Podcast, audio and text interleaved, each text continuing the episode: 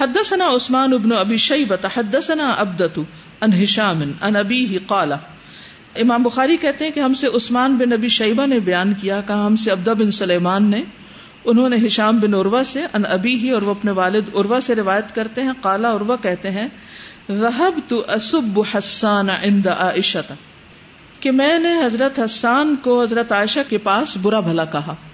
فقالت تو کہنے لگی، لا تصب ان کو برا بھلا مت کہو۔ فَإِنَّهُ كَانَ يُنَافِحُ عَن رسول اللہ صلی اللہ علیہ وسلم۔ کیونکہ آپ رسول اللہ صلی اللہ علیہ وسلم کا دفاع کرتے تھے۔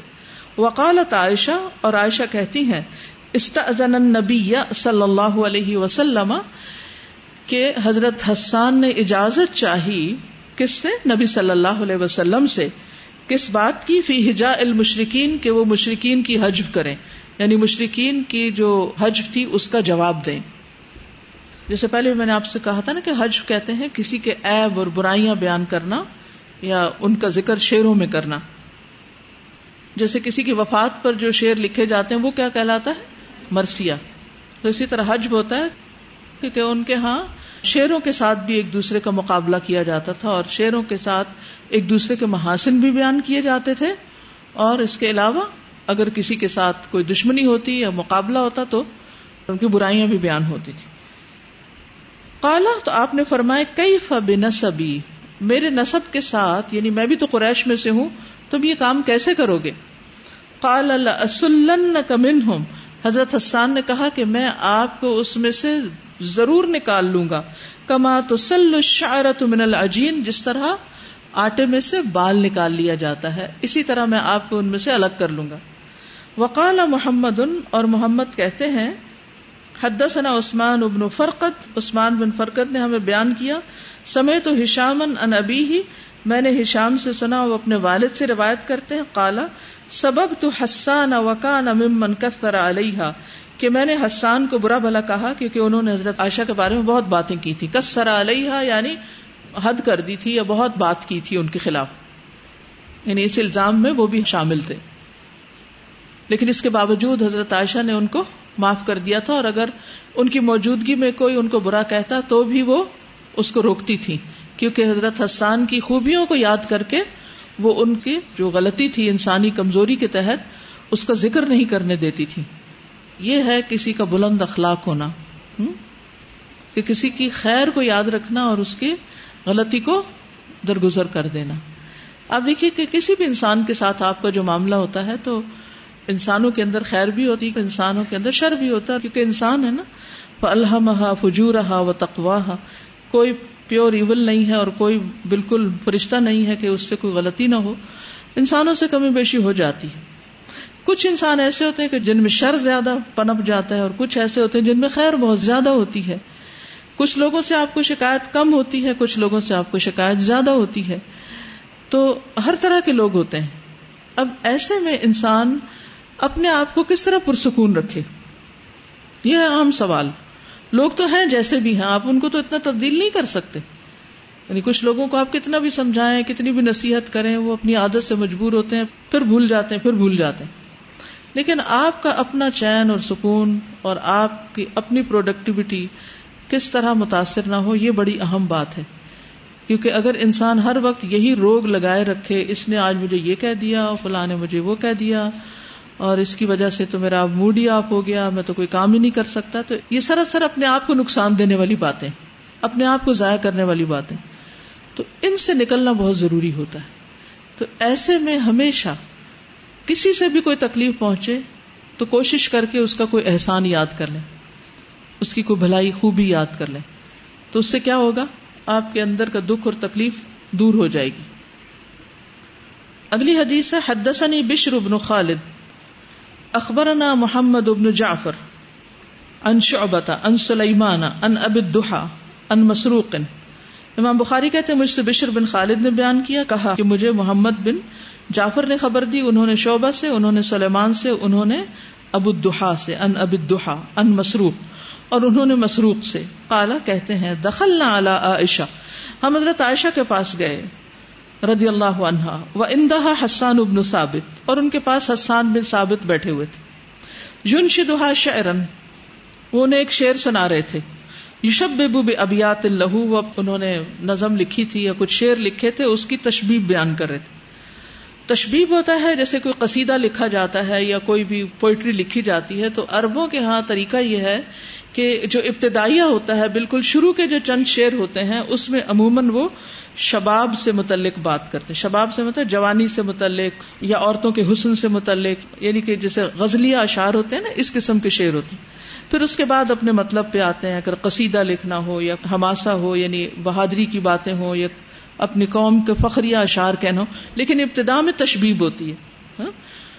تو انہوں نے کچھ شعر لکھے تھے جن کی تشبیب میں انہوں نے حضرت عائشہ کی خوبیوں کا ذکر کیا اور وہ حضرت عائشہ کو سنا رہے تھے۔ وقال اور کہا، حسان ان رضان ان بری بتن و تصب غرفہ لحوم الغوافلی حسان حسن سے، وہ سنجیدہ ہے یعنی کہ ایک بہت مچور خاتون ہے یعنی حضرت عائشہ رضی اللہ تعالیٰ عنہ۔ ہاں؟ حسن کہتے ہیں نا، قلعے کو۔ حسان اسی سے ہے۔ رضان ان پاک دامن ہے میں تو زن بری بتن ان پر کبھی تہمت نہیں ہوئی یعنی ان پر کوئی الزام نہیں۔ کیونکہ اللہ سبحان و تعالیٰ نے ان کا دفاع کیا تھا اور ان کے حق میں آیات نازل کر کے یعنی ان پر کوئی تہمت نہیں۔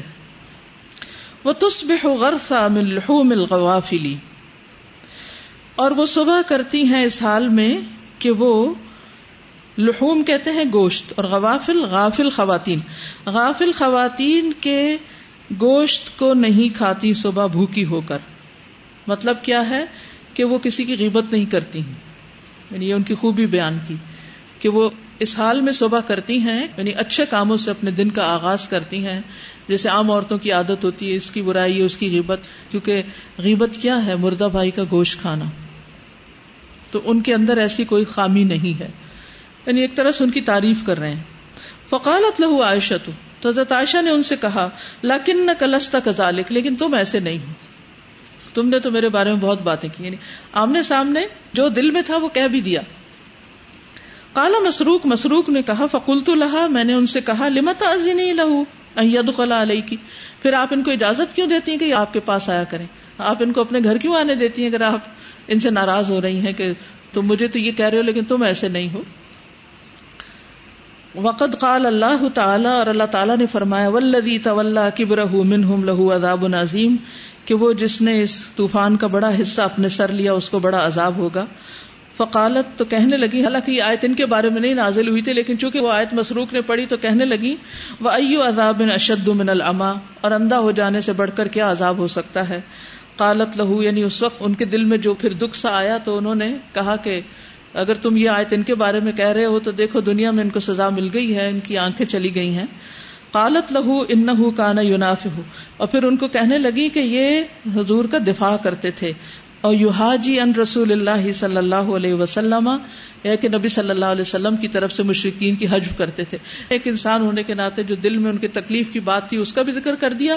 اور اس کے ساتھ ساتھ پھر ان کا دفاع کرنے لگی کہ یہ نبی صلی اللہ علیہ وسلم کا دفاع کرتے تھے، اس لیے میں ان کو آنے دیتی ہوں اور ان کی ساری باتوں کو میں نے معاف کر دیا ہے۔ تو یہ تھا واقع عفق اور اس سے متعلق جتنی بھی احادیث امام بخاری نے روایت کی۔ پیچھے ہم نے واقعہ تفصیل کے ساتھ پڑھا اور اس میں سے بہت سے اسباق بھی ہم نے سیکھے۔ اب آپ کی باری ہے، اگر آپ نے کوئی خاص بات اس واقعے سے سیکھی یا نوٹ کی یا اپنے عمل کے لیے کوئی چیز اپنی زندگی میں شامل کرنے کے لیے کچھ پلان بنایا، کیونکہ علم ہوتا ہی اس لیے، یہ سب کچھ پڑھا اس لیے جا رہا ہے تاکہ ہم کچھ سبق سیکھیں اور ہم اپنے عمل کو بدلیں۔ ورنہ تو یہ سب ہمارے اوپر بوجھ اکٹھا ہو رہا ہے۔ ٹھیک ہے نا؟ جیسے انسان کچھ کھاتا ہے نا، تو اگر اس کو کنزیوم نہیں کرتا، وہ اس کی انرجی نہیں بنتا، اس کو استعمال نہیں کرتا، تو وہ اس کا موٹاپا بننا شروع ہو جاتا ہے۔ تو ایسے علم کا بھی ایک موٹاپا ہوتا ہے۔ اگر وہ عمل میں نہ آئے، تو پھر وہ ایک بوجھ بنتا چلا جاتا ہے اور وہ انسان کے لیے فائدے کی بجائے نقصان دہ ہو جاتا ہے۔ کئی بیماریاں لگ جاتی ہیں اس کی وجہ سے اخلاقی۔ جی فرمائیے، آپ کچھ کہنا چاہتی ہیں؟ دو باتیں ہیں۔ ایک تو، جیسے الحمد للہ آپ نے بہت اچھی طرح سارا اس کو وہ بھی کر دیا بعد میں، جو عمل والے پوائنٹس تھے۔ ایک تو یہ کہ جب ہم کوئی بات پھیلاتے ہیں کسی کے بارے میں بھی، تو جب وہ پھیلتے پھیلتے اس میں بہت سے نیک لوگ بھی اس بیماری میں، جیسے حضرت حسان بن ثابت، وہ بھی اس برائی میں شامل ہو جاتے ہیں۔ کس حد تک یعنی یہ چلی جاتی ہے بات؟ جب ہمارے ہاتھ سے نکل گئی، جو بولا ہوا تیر ہم نے چھوڑ دیا، ہم نے چاہے لا علمی میں کیا، اس کے بعد ہم نے رجوع بھی کر لیا، معافی بھی مانگ لی، لیکن وہ جا کے پتہ نہیں کتنی کتنی زندگیوں کو برباد کر دیتا ہے۔ تو اس سے ہمیں بڑا خوف آنے لگ گیا اور سوشل میڈیا پہ تو آج کل یہ سب کچھ کتنا عام ہو گیا۔ اور دوسرا سزا جیسے ابھی تھوڑے دنوں پہلے ہمارے اپنے گروپس میں یہ بات ہو رہی تھی کہ جیسے سعودی عرب میں ابھی آپ نے بھی تھوڑی سی رہنمائی کی کہ سعودی عرب میں جو لوگ ہوتے ہیں، یہ جو علماء ہوتے ہیں، خطبے دیتے ہیں جمعے کے اور عید کے، اس میں اپنے حکمرانوں کے لیے بہت دعائیں کرتے ہیں۔ اور میں بھی یہی سوچ رہی تھی کہ ایک دن کہ اگر ہم سب لوگ صرف ان کی برائیاں اچھال لیں یا ان کو ڈسکس کرنے، اگر برائی نہیں بھی ہے کہ ان لوگوں نے یہ کام کیا وہ کرنے۔ اس کے بجائے اگر ہم دعا کر دیں تو دعا سے تو اللہ کی رحمت آتی ہے اور زندگی بھی بدل سکتی ہے۔ تو کتنا فائدہ ہو ان کو اور ان کے ہاتھ سے کتنے خیر کے کام ہوں۔ بالکل آپ دیکھیے کہ جیسے دین کس چیز کا نام ہے؟ حدیث میں آتا ہے نا ادین النسیحا النسیحا قلنا لمن یا رسول اللہ؟ آپ نے کیا فرمایا؟ للہ ولی رسول ہی ولی کتاب ہی ولی امت المسلمین و آمت ہر ایک کی خیر خائی تو کسی کی بھی آپ نے خیر خائی کرنی ہے۔ مثلاً آپ کی بہن میں، آپ کی ساتھی میں، آپ کے رشتے دار میں کوئی خامی پائی جاتی ہے، تو آپ دور کیسے کریں گی؟ خیر خائی کر کے ہی دور کر سکتے ہیں نا۔ تانے دے کے یا اس کی برائیاں نشر کر کے، یا سب میں اس کو ذلیل کر کے آپ اس کی اصلاح کیسے کر سکتے ہیں؟ یعنی صرف یہ بتاتے جانا، یہ چگل ہو رہا ہے، یہ فلاں یہ فلاں یہ فلاں، کیا اس سے اس کی اصلاح ہو جائے گی اور وہ ٹھیک ہو جائے گی؟ وہ تو کہ ہاں میں تو بدنام ہو چکی ہوں، اب تو میرے لیے اور چھٹی ہے، جو مرضی کرو۔ تو ہم خیر خواہی کا حق ادا نہیں کرتے۔ تو جب ہم کسی کی خیر خواہی نہیں کریں گے تو ہمارے طرف خیر کیسے لوٹے گی؟ اور استاذہ ایک اور بات ہماری یہ عادت ہے وہی جو بات ابھی آپ نے تھوڑی سی ڈسکس بھی کی۔ ہم سب اپنے آپ کو بھی دیکھیں نا ہمارے بھی ملے جلے اعمال ہیں۔ ہم نے اچھے کام بھی کیے اور ہم سے بہت سے برے کام بھی ہوئے۔ کیا ہم چاہیں گے کہ ہمارا برا کام کوئی نشر ہو؟ یعنی ہم میں سے کون یہ کہہ سکتا کہ میں پاک باز ہوں؟ مجھ سے تو کبھی کوئی غلطی ہوئی نہیں۔ ہم کبھی غصے میں آ جاتے ہیں، کبھی جذبات میں آ جاتے ہیں، کبھی ایسے ہی ہماری آنکھوں پہ پٹی بن جاتی ہے، ہم کچھ سے کچھ کر دیتے ہیں جو ہمیں نہیں کرنا چاہیے۔ تو پھر اس کے بعد ہم توبہ بھی کرتے ہیں ریگریٹ بھی کرتے ہیں، معافی بھی مانگتے ہیں، لوگوں سے بھی جا کے سوری کر لیتے ہیں۔ ہم سب کی زندگی میں ایسے واقعات گزرے اور روز مرہ ہوتے رہتے ہیں۔ تو پھر اگر کوئی ہماری باقی چیزوں کو بھول کرے صرف اسی کو لے کر سب کو دکھاتا پھرے، تو پھر ہم کہاں کہیں؟ جی۔ سازی حضرت عائشہ کے جو رویہ نظر آتا ہے نا، اس کو پڑھ کے میں سوچ رہی تھی کہ اس وقت جب یہ ہوا، سارا واقعہ چودہ پندرہ سال کی تھی، اور ایموشنل انٹیلیجنس آپ دیکھیں ان کی کہ اتنا بڑا الزام اور سارا کچھ، اور پھر بھی اتنے آرام سے وہ یعنی سارے اس کو لے کے کہتی ہیں کہ مثلی و مثل حکم کا یعقوب و بنی اور اللہ المستعین علامہ تصف ہوں یہ اپنے ایموشنس پہ کتنا کنٹرول ہے، پھر حضرت حسان کا بھی کیسے وہ دفاع کر رہی ہیں؟ تو میں بلکہ سوال بھی کرنا چاہ رہی تھی کہ ہم یہ سوچتے ہیں کہ میچورٹی اور یہ انٹیلیجنس کا تعلق شاید وقت کے ساتھ ساتھ اور تجربوں کے ساتھ ساتھ اور یعنی ہوتے ہوتے آتا ہے۔ میں سمجھتی ہوں کہ یہ والدین کی تربیت تھی یعنی ایک بڑا حصہ۔ والدین کی تربیت کا بھی تھا کیونکہ اس واقعے میں ان کا کیا کردار ہے؟ جب ان سے کچھ کہتی ہیں تو وہ کہتے ہیں کہ مجھے نہیں معلوم کہ مجھے رسول اللہ صلی اللہ علیہ وسلم سے کیا کہنا چاہیے۔ کیا واقعی وہ کچھ نہیں کہہ سکتے تھے؟ کیا وہ اپنی بیٹی کا دفاع نہیں کر سکتے تھے؟ لیکن ادب اور احترام اور زبان کا کنٹرول اور وہ ساری چیزیں حضرت ابو بکر اور حضرت ام رومان جو ہیں وہ کس طرح کمپوز رہتے ہیں؟ اس معاملے میں کوئی ان کی زبان سے کسی کے خلاف بھی کچھ نہیں نکلتا۔ تو وہی ایک تربیت تھی جو آگے پھر بچوں میں آتی ہے۔ تو خواتین کا کردار اس اعتبار سے ہم سب کا بہت اہم ہے۔ ہم جو کچھ کرتے ہیں ہمارے بچے ہم سے انڈائریکٹلی وہ سیکھ رہے ہوتے ہیں۔ جی۔ اس میں یہ بات بہت اچھی لگی کہ نبی اکرم صلی اللہ علیہ وسلم نے کیسے حضرت پہچان لیا کہ اس وقت جو بخار ہو رہا ہے، اس کی وجہ کیا ہے؟ کیا ہم اپنے ساتھیوں کی مزاج شناسی یا ہمیں پتہ چل جاتا ہے ان میں کوئی کمی کوتا کام سے پیچھے رہ رہے ہیں، دل نہیں لگ رہا یا کچھ بھی ایسی چیز ہے، طالبات ہیں یا ساتھی ہیں؟ تو ہم کیا پہچان جاتے ہیں کہ اس وقت اس کے اندر کیا چل رہا ہے یا یہ کس ذہنی الجھن کا شکار ہے، جس کی وجہ سے یہ کمی مجھے نظر آ رہی ہے بظاہر؟ بالکل۔ کیونکہ ہم صرف اعتراض تو کرتے ہیں لیکن ایمپتی نہیں ہوتی یا اس کی کیفیت کو جاننے یا محسوس کرنے کی کوشش نہیں کرتے کہ دوسرا ایسا رویہ کیوں اختیار کر رہا ہے؟ السلام علیکم۔ پتہ چلتا ہے نا کہ انہوں نے پردے کا اہتمام کتنا زیادہ کیا ہے نا؟ اور ایک ان کا صبر کتنا زیادہ تھا۔ آج کل ہم سب میں نا صبر ختم ہو گیا ہے۔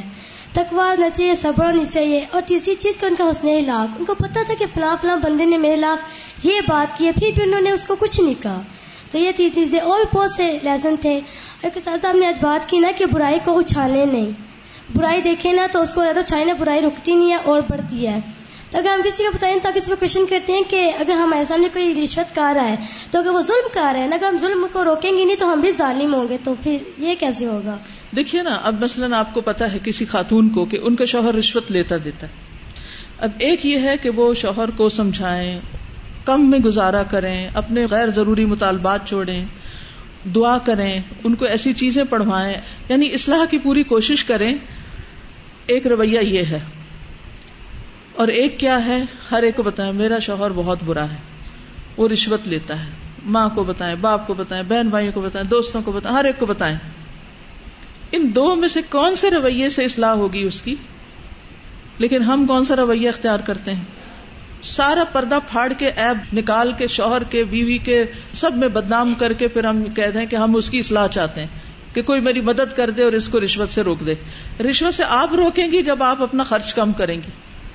جب آپ کم میں گزارا کریں گے اور آپ کہیں گے مجھے حرام نہیں چاہیے، مجھے حلال چاہیے اور پھر آپ اس کو اپریشیٹ نہیں کریں گے اس ایکسٹرا چیزوں کو، تو وہ رکے گا۔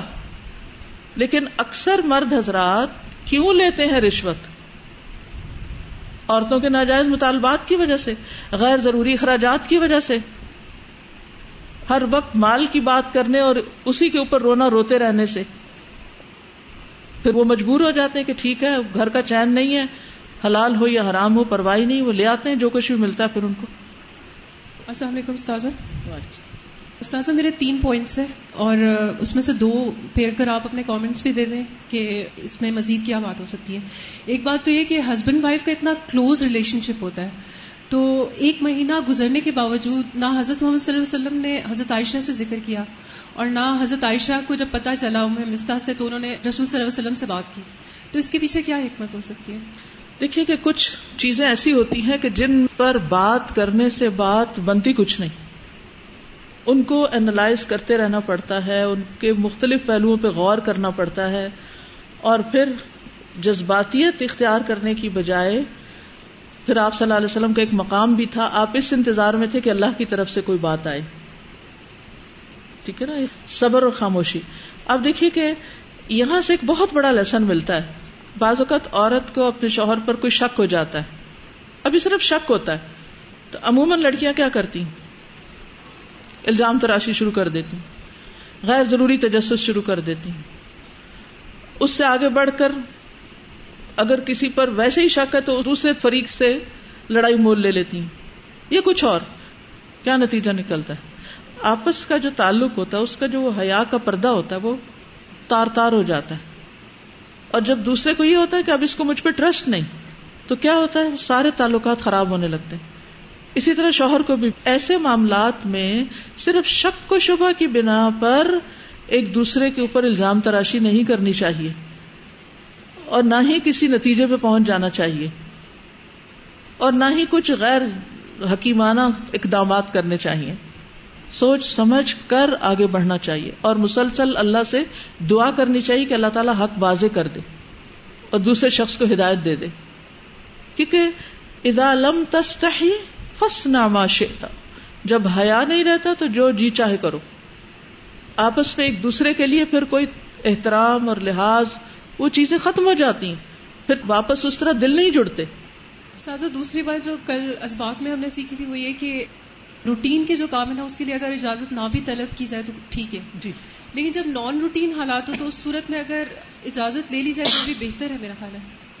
جیسے نان روٹین حالات تھے سفر میں تھے اور وہ قافلہ کسی وقت بھی موو کر سکتا تھا۔ جی۔ تو اگر وہ اطلاع دیتی وہ زیادہ بہتر تھی کیونکہ وہ ایکسٹرا آرڈنری سچویشن تھی جیسے ہار کا گمنا تو اس وقت بتانا چاہیے تھا کہ ایسا ہو چکا ہے۔ جی۔ السلام علیکم استاد استاذہ میرا ایک سوال ہے کہ اب دیکھا جائے تو جو ہم نے قرآن میں پڑھا اللہ تعالیٰ نے کہا کہ آپ لوگ کی چھوٹی بات لگتی ہے حالانکہ بہت بڑی بات ہے۔ اور ان مومنین اور مومنات میں ایسا کیوں نہ ہوا کہ انہوں نے کہا یہ بہت بڑا عفق ہے؟ یعنی انہوں نے دفاع کیوں نہیں کیا؟ ایک طرح سے اللہ تعالیٰ بتا رہے تھے کہ دفاع کرنا چاہیے تھا اور ہمیں یہ ملا بھی کچھ کردار ہمیں ایسے ملے صحابہ میں جنہوں نے کیا بھی۔ تو اب ہمارے ارد گرد دیکھا جائے تو ایسا کوئی ہے نہیں جس کے اوپر ہم قسم کھا کے کہہ سکیں کہ بالکل صاف بند ہے۔ ہمیں باتیں سو پتہ چلتی ہیں لوگوں سے۔ تو اس وقت ہم خاموش رہیں یا ہم دفاع کریں؟ کیونکہ اگر ہم دفاع کریں گے، ہو سکتا ہے ہم کسی غلط چیز کا دفاع کر رہے ہیں وہ ایسا ہوئی نا اور خاموشی اختیار کریں گے دیکھیے کہ کام ایک انسان کا ایک عمومی رویہ، جیسے آپ دیکھیے کہ حضرت عائشہ کے دفاع میں انہوں نے دلائل کیا دیے تھے۔ نبی صلی اللہ علیہ وسلم نے کیا کہا کہ جس شخص کے بارے میں بات کی جا رہی ہے، میں نے اس میں بھی خیر کے سوا کچھ نہیں دیکھا۔ میں نے اپنی اہلیہ میں بھی خیر کے سوا کچھ نہیں دیکھا۔ وہ شخص میری غیر موجودگی میں کبھی گھر بھی نہیں آیا۔ یہ ہے دفاع۔ اگر آپ کسی کے بارے میں جانتے ہیں کہ عام ایک شخص کا رویہ کیا ہے اور کبھی کوئی اس قسم کی اس کو کوئی دلچسپی نہیں رہی اور اس کا کہیں آنا جانا نہیں نہ کسی اور شخص کا آنا جانا ہے تو بلا وجہ تم کیوں اس کو ملوث کر رہے؟ دلائل کچھ نہ کچھ ہمارے پاس ہوتے ہیں قرائن۔ ان کی بنیاد پر ہمیں رائے قائم کرنی چاہیے۔ اور ایک بہت چھوٹی سی دوسری بات وہ جو اف کو جو سارا کانٹیکٹ ہے اس کے اندر چار شہید یعنی جو لوگ اس پہ آپ کو وٹنسز ملے۔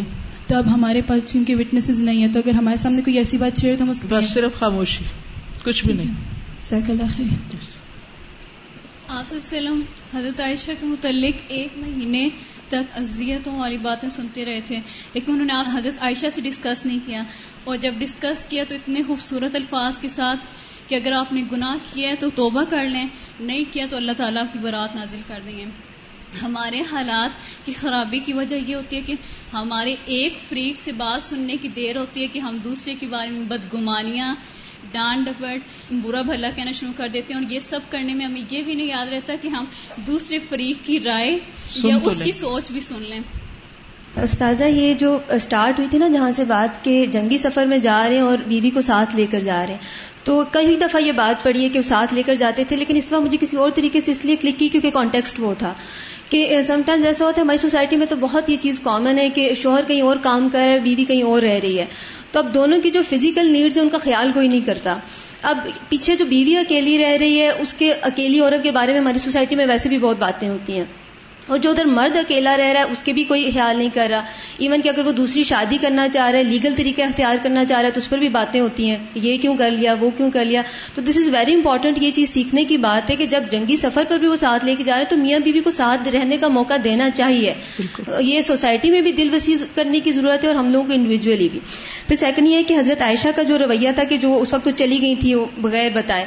تو ہم لڑکیوں کے لیے ایک بہت بڑا لیسن جو میں نے خود بھی سیکھا ہے کہ آج کل ہم کانفیڈینس شو کرنے کے شوق میں نا کہ ہم میں یہ بھی کر سکتی ہوں میں یہاں بھی جا سکتی ہوں میں وہاں بھی جا سکتی ہوں۔ تو آپ کے بڑوں کو ضرور پتا ہونا چاہیے کہ آپ کہاں جا رہے ہو اور کیا کر رہے ہو۔ دیٹ از ویری امپورٹینٹ بالکل۔ اور اسی لیے محرم کے ساتھ سفر کرنے کی بات کی گئی جی۔ السلام علیکم۔ میں یہ کہنا چاہ رہی تھی کہ جو ہم دیکھتے ہیں ضروری نہیں وہ ہو تو ہمیں کسی کے مطلب کہ ظاہری عمل پہ کوئی بھی کمنٹ پاس نہیں کرنا چاہیے۔ صحیح۔ جی۔ السلام علیکم۔ استاذہ مجھے یہ پورا قصہ پڑھ کے جو آپ نے لیسنز بتائے اس کے ساتھ یہ چیز کہ بہت balance relationship between children and parents کہ نہ ہی حضرت عائشہ نے اپنے پیرنٹس کو فورس کیا، حالانکہ وہ یہ کہہ سکتی تھیں کہ میں تو آپ کی بچی ہوں۔ جس طرح ہم اپنے پیرنٹس کو پریشرائز کرتے ہیں کہ یہ آپ کی تربیت ایسی ہو سکتی ہے جو آپ اس طرح کی بات کریں انہوں نے اپنے پیرنٹس کو فورس نہیں کیا کہ آپ میرے حق میں بات بولیں کوئی۔ اور اسی طرح جو پیرنٹس ہیں انہوں نے بھی حضرت عائشہ کو یعنی جب انہیں کہا گیا کہ نبی صلی اللہ علیہ وسلم کے سامنے کھڑی ہو جاؤ تو وہ نہیں ہوئی تو تب انہیں بھی فورسفلی نہیں کہا گیا۔ یعنی ہمیں بہت بیلنس رکھنا چاہیے ان ریلیشن شپس میں بھی کیونکہ بعض اوقات بچے بھی اپنے لیول پہ ہینڈل کر رہے ہوتے ہیں چیزیں اور پیرنٹس بھی۔ بالکل۔ یعنی کچھ چیزوں کو سجیسٹ تو آپ کر سکتے ہیں لیکن امپوز نہ کریں دوسرے فریق پر۔ گڈ جی السلام علیکم. استاذہ میرا یہ سوال تھا کہ حضور صلی اللہ علیہ وسلم نے ایک مہینے کے بعد حضرت عائشہ سے اس حوالے سے بات کی اور ایک طرح سے ان کو دعوت بھی دی توبہ کے حوالے سے. تو اکثر اس طرح کی سچویشن ہم پہ آتی ہے کہ کسی کو ہم دعوت دینا چاہتے ہیں لیکن وہ سینسٹیو ایشو ہوتا ہے اور ہم سوچتے ہیں کہ ہمیں دعوت دینی چاہیے یا نہیں دینی چاہیے. لیکن دوسری طرف ہم قرآن کے اسٹوڈنٹ سے ہمیں ایک چیز پتا ہوتی ہے تو یہ بہت بھاری ہمیں ذمہ داری بھی فیل ہو رہی ہوتی ہے کہ بتانا چاہیے. تو مطلب میرے ذہن میں کوشچن تھا کہ کس حد تک ہمیں مطلب دعوت دینی چاہیے اور اس میں یہ ہے کہ حالات کے مطابق ساری چیزوں کا یعنی اس دوران آپ نے یہ نہیں کیا کہ آپ نے مکمل صرف خاموشی اختیار کر لی اور اس کی تحقیق کرنے کی کوشش نہ کی ہو یا لوگوں سے مشورہ نہ کیا ہو۔ آپ اپنے طور پر حالات کا جائزہ لے رہے تھے اور پھر جب ایک مناسب وقت آیا تو اس وقت آپ نے یہ بات کہی، ٹھیک ہے نا؟ تو انسان فوری طور پر کسی کنکلوژ پہ نہ پہنچے، حالات کا اچھی طرح جائزہ لے کر پھر دیکھے کہ اب کون سا بہتر موقع ہے کس بات کے کرنے کا تاکہ وہ بات پازیٹو وے میں لی جائے۔ ورنہ یہ ہوتا ہے کہ پھر اگر غیر حکیمانہ طور پر بغیر صحیح وقت کے صحیح بات کی جائے تو وہ الٹ پڑتی۔ السلام علیکم۔ وعلیکم السلام۔ استاذ پڑھ کر جو میرے ذہن میں آ رہا تھا کہ نارملی ہمارے معاشرے میں یہ ہوتا ہے کہ باپ اور بھائی جو ہیں بہت ہائپر ہو جاتے ہیں اور مرنے مارنے پر تیار ہو جاتے ہیں لیکن حضرت ابو بکر کا رویہ تھرو آؤٹ دا جو انسیڈنٹ تھا بالکل خاموش تھے۔ لیکن جب وہ کلیئر ہو بھی گیا تو اس کے بعد بھی انہوں نے جو احسان کرے تھے صرف اس کو روکا۔ انہوں نے کوئی بہت ہائپرنیس شو نہیں کی لیکن اللہ تعالیٰ نے اس کو بھی پسند نہیں کیا۔ تو مجھے وہ حدیث یاد آ رہی تھی من احب اللہ و اب اللہ کہ وہاں پر حضرت ابو بکر کا رائٹ تھا کہ وہ کر سکتے تھے لیکن اللہ کی خاطر انہوں نے جو ہے مزید احسان کیا۔ بالکل۔